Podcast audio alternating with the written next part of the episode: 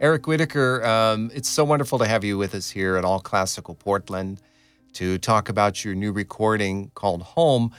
Uh, of course, as with so many places, we are no stranger to your music. We've been playing it for years.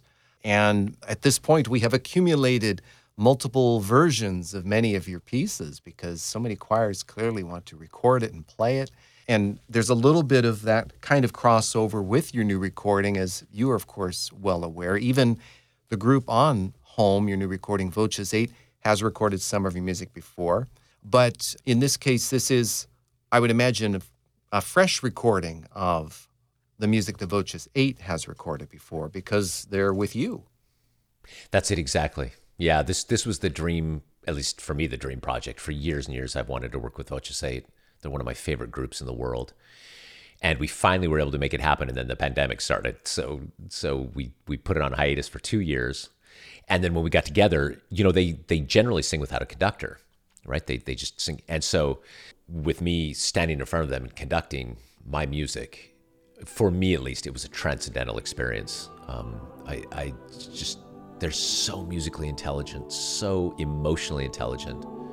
Um, I feel like you can hear it on every second of that recording.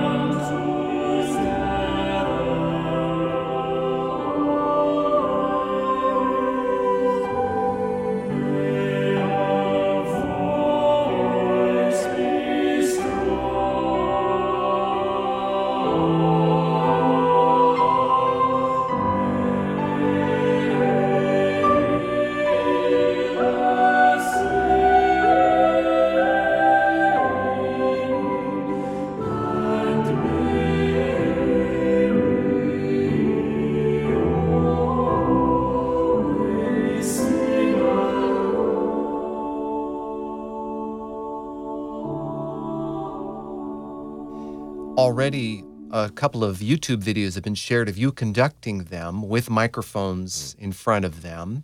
Um, and one of them is for your new piece, All Seems Beautiful to Me. Mm. And I was watching that and noticing that each one of them has their own microphone. And it's not like you have a, a standard left right pair for the whole group and it just captures all their voices. There must be a very good reason for them to be individually mic'd. Yeah, that's right. Well, I have to say, this is the brainchild of Barney Smith, who is not only the founder, but still the alto. He's one of the altos. And Barney also produced this recording. And his idea is that, unlike that, that as you say, that classical, like traditional way of, of recording, you've got the, the stereo mics, this way, he also records each individual voice so you can get this incredibly intimate sound. And I think it's what makes the Voces 8 recordings different than most other classical choral recordings is that it's just so close and intimate, especially in headphones. You really you you fall into the world that they're singing.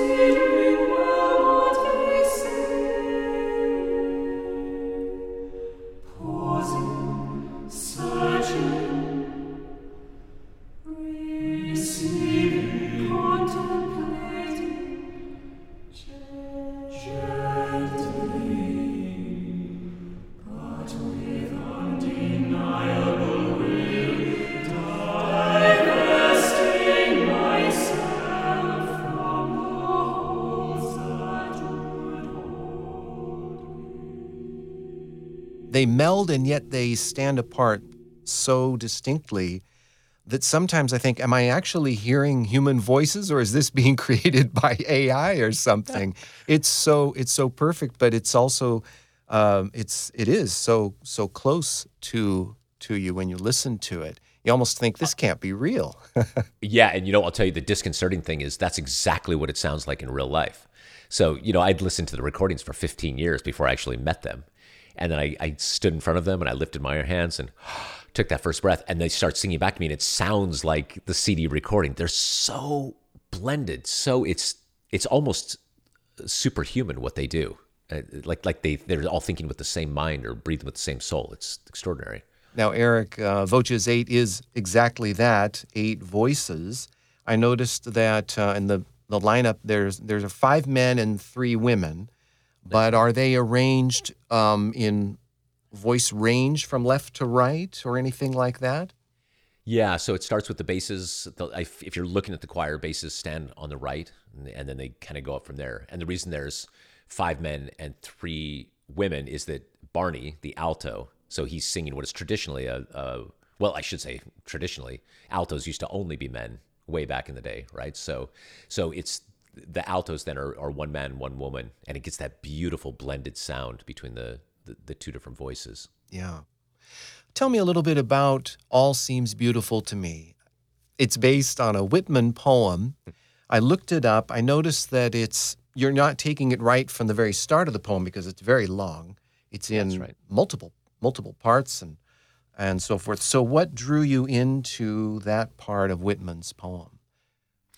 Well, during the pandemic, I was asked to write a piece about community, the idea that eventually we would be out of this, and so so would I write about community? And and I went to Uncle Walt, my favorite poet, and as you say, this is from Songs of the Open Road, which is this beautiful sort of um, ecstatic long, long poem. And I took just number five because I felt that it perfectly encapsulated what I hoped would be the, the way that we could move forward, which is actually extraordinarily timely when you consider that he wrote this back in 1860. That that it, it's all about inclusion and and and acceptance. The, the final line of, of that poem is um, Whoever denies me, it shall not trouble me. Whoever accepts me, he or she shall be blessed and shall bless me. And I thought that's it right there. That's the that, that's the foundation of a of a, a working compassionate society. Do you find yourself going to poems when there is an event in your life or or external um, factors that that cause you to have to seek out certain words and certain certain um, minds? It's a great question. And yes, yes, yes, and yes. Um, my grandmother first introduced me to poetry when I was a child. She's a she was a librarian, and so poetry's been in my life forever. What's amazing now is I can look back at 30 plus years of writing and how autobiographical each new poem that I'm selecting is. You know, I can see, oh, that's exactly where I was at that time of my life, and that's who I was but sometimes only intuitively. You know, I don't know if you've ever had that experience where somebody hands you a book or a poem and says, you should read this. And it's the perfect time. It's just when you need it. It's like it found its way to you somehow. And so several of the poems that I've said over the years felt like that. Just, oh, this is just, this revealed itself to me. And then only looking back now can I see that, oh, actually, it's because I needed that at that time. Eric, a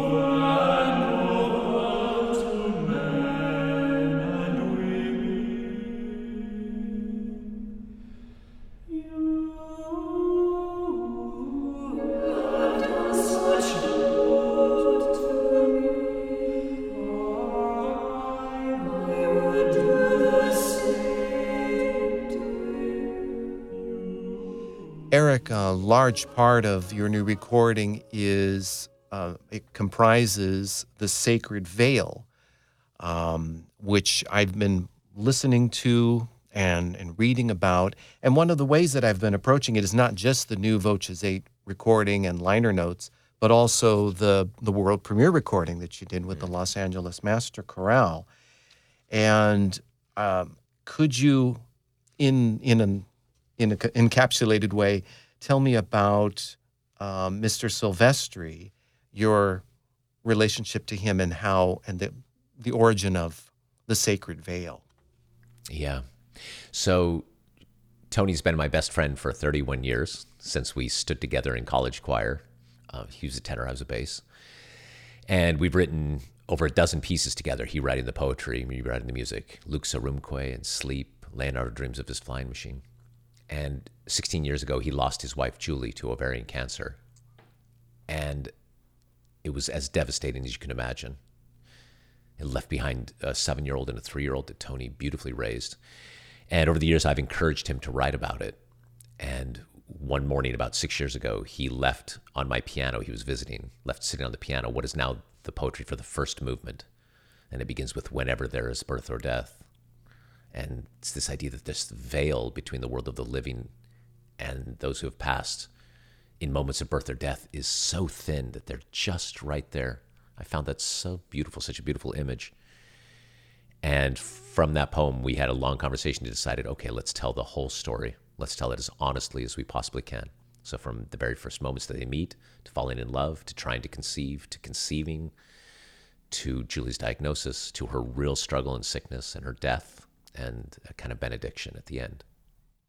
And you you wrote some of the text for this as well. And I did. And besides Charles Anthony Silvestri, who I'd imagine is the primary author of the text, maybe I'm wrong, but right. it also credits Julia Lawrence Silvestri. So we have Yeah. her words in there as well. Um, Child of Wonder, which concludes it. Now, that's your words, as I understand, That's right. but Yeah, but and- inspired by Mr. Silvestri.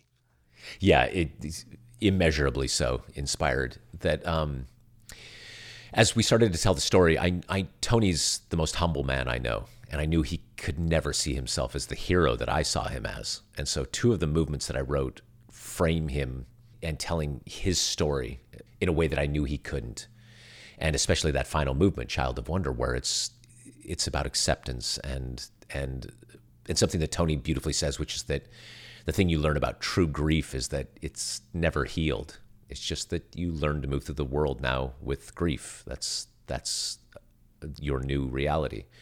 And so what I did then is I tried to weave in all of these different quotes from pieces that we'd written before. So there's there's little nods to Sleep and to Lux and to Leonardo and and, and Sainte-Chapelle and Nox Aurumque, and all of these different little quotes in my poetry that are quoting words he wrote over the over the years. So that's how the two of you kind of intertwine on multiple levels. You're, you've intertwined as friends over decades, and here you are also intertwining uh, through this art, this music. Yeah, that that's exactly right. It's it's a singular relationship in my life that I have with Tony. Profoundly close, and I think because we've gone so deep so many times with creatively. And you've kept in touch. Oh yeah, yeah, we're all the time. In fact, I'll tell you the most amazing story. So, the two children, uh, his two children, the youngest Emma is now twenty. She's studying to be a choral director, and so she is singing with the. Um, uh, oh my gosh, she's singing with St. Olaf University. They just toured here through Pasadena, where I live in California, and they did the last two movements of the Sacred Veil, and Emma sang. Can you imagine? So she's singing her mother's story. And, and so so of course you know afterwards we had her over to the house and, and just sending Tony pictures of, of me and Emma it was uh, it's it's it's just amazing how how life works out That circular uh, phenomenon Yeah. that takes place. that's exactly right The sacred veil, does it, would you say that it reveals the personality of Julia, her different aspects of her sides and of her personality? Yeah, I think that's a beautiful way to say it. It tells both of their stories, and for for Julie, we we wanted to try to capture her essence, and I think my favorite of her three writings is the fourth movement. It's called Magnetic Poetry, and they were they were trying to conceive and really struggling. It took them a couple of years, but every morning they would wake up and write a different poem using those little refrigerator magnets, poems, you know, just move the, the words around and then make a poem. And every morning they would just write poetry to each other and it was it was nothing. And only when Tony went looking for words of hers that we could use for this piece did he find that she had on that day written down in her diary this magnetic poem. and it it details so exquisitely the struggle that she was having, the ache that she had to to have a baby, the the, the way she was worried that that the world would see her for not being able to conceive. It's so honest and human. It's one of the most beautiful poems I know. And to me, that's quintessentially Julie, even though it was just taken from refrigerator magnets.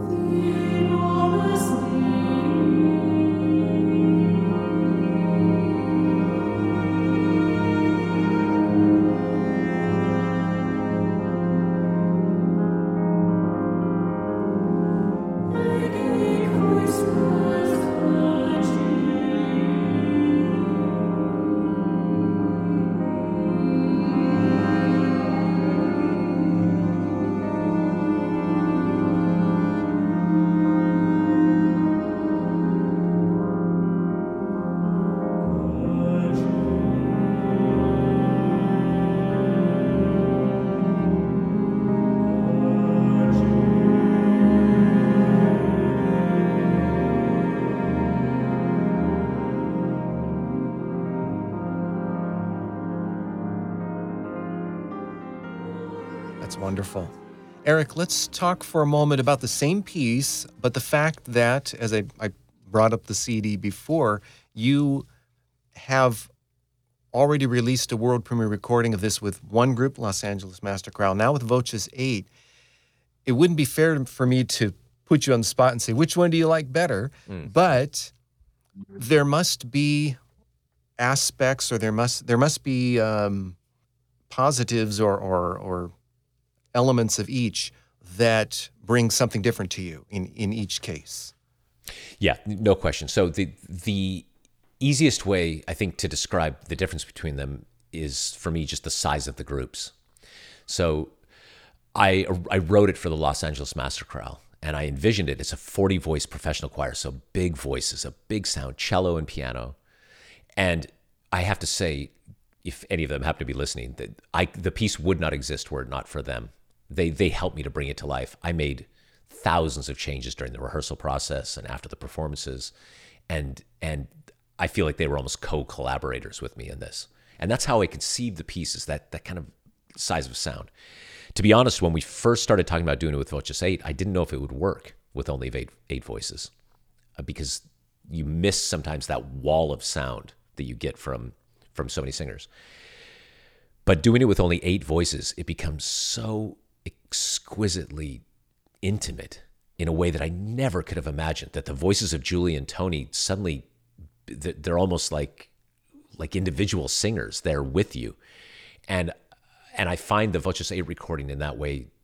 It's it's it's really intimate music. It's it's I I I love listening to it on headphones and following the text and just listening to every tiny detail of the way it sounds. It feels very very real to me that that recording.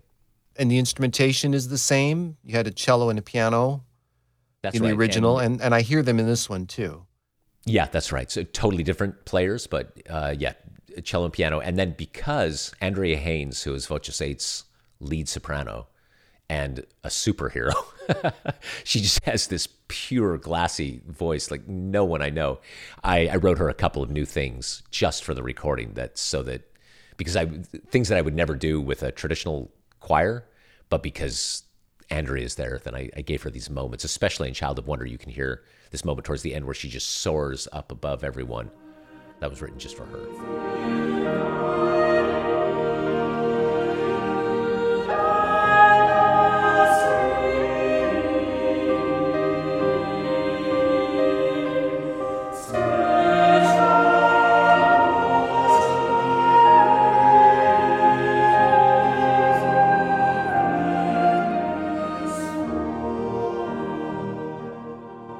Didn't you didn't force yourself to be locked into this is how I wrote it. It's staying this way. You you're you're keeping it moving forward and in an organic way, um, in, in accordance with who you're um, who you're collaborating with. That's yeah, and it's always like that for me. By the way, that uh, even pieces that have been published, if I'm working them with a group and it's not quite working, almost always I think that's my fault as a composer, and so then I I'll just retool right on the stand, depending on the group. Let's do this, try this, change this. To me, I, I never thought of music as a thing that is finished and this is the way we do it. For me, it's always this. It's a living organism, and so so it has to work. It has to work for the audience. It has to work for the performers, and so I, I it's very much like clay for me. Every new time I put it together. Mm-hmm, mm-hmm. That just leaves quickly. It's the disc starts off with three of the works that I mentioned at the top of the interview are, are some of those pieces that by now there are multiple performances of, and Voces 8 is even this is not their first time recording at least one of these here, um, but it gives you an opportunity again, in standing in front of them, to hear your music coming at you in a in a new way. Yeah, yeah, which is it's. Um, I, I can't describe how humbled and grateful I am for the whole experience. The even just the process of recording felt like a healing experience for me. Just the sound of their voices. Sometimes I just had to laugh and think, I, I have the best seat on earth right here, you know, like just standing that close to them and, and hearing that sound and hearing it wash over me. Um, so just the recording of the CD in general, it was just a transformative experience for me. Eric, what is what would be um, an area in music that you haven't yet tried that you'd love to try? Mm. Uh, a genre or or something like that. I'm interested in film music. I think I would love, but it doesn't necessarily have to be with film. I just love film music. There's an we talked about intimacy before, but there's an intimacy in film music, a kind of humanity in a way. And so I've been thinking lately about writing an album that is um, that's not an acoustic performance that then gets captured, you know, like we talked with stereo mics or even like, but actually is designed for an album. It's designed to be recorded, designed to be listened to in headphones. I, I've lately I've been thinking maybe I'll do something like that. And of course, one of your earliest pieces, the Seal Lullaby, was meant eventually to be a bit of film music, wasn't it? And that didn't it didn't quite get off the ground based on That's Kipling's exactly tale. Right. Yeah. Yeah, I, I took a, a, meeting at DreamWorks Animation this back in 2005, and they um, they asked would I like to write uh, for an animated feature. I said absolutely, something I've always wanted to do. And so they wanted to make the White Seal, this Rudyard Kipling tale, which has the poem in it, this little lullaby. And I thought, oh my God, these are perfect lyrics. And so I recorded it. I sent it over to them and I didn't hear anything, you know, waiting by the phone. I was just losing my mind after a couple of weeks. And so I finally called them and said, Do you not like it? Do you want me to try something else? And they said, No, no, everybody here loved it, but we decided to make Kung Fu Panda instead. so, so I was left with what musical theater writers call a trunk song, right? That you put in a trunk and you hope someday you might have use for it. And several years later, a choir asked me specifically to write something that was performable by amateur musicians. And I thought, oh, you know what? I think I might have just the thing. Never imagining that the Seal Lullaby would then become one of my more popular pieces. And and it's funny, even now listening to it, listening to the recording of it, I think that would make a good movie. Somebody should make that movie. I'd love to at least see a short done of it you know? Oh, right right. Just That's just fin- just finished watching all the oscar shorts animated shorts and live action shorts here at a, a local theater and uh, somebody ought to take that up. I think that'd be great.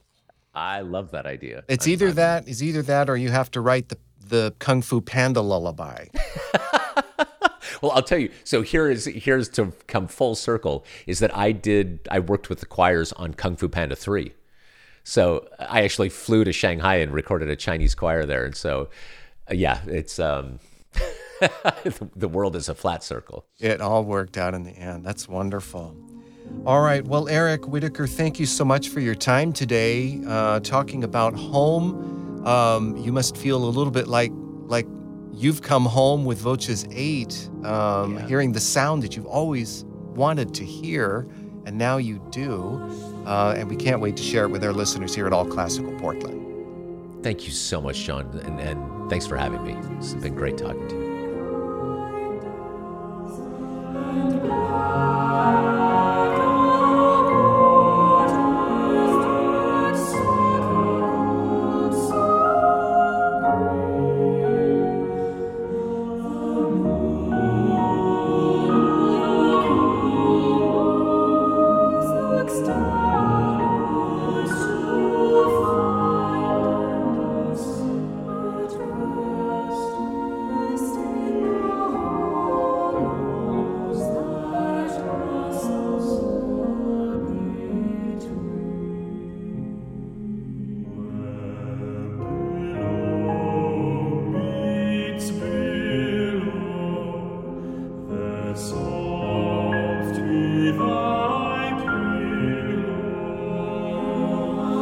Amen.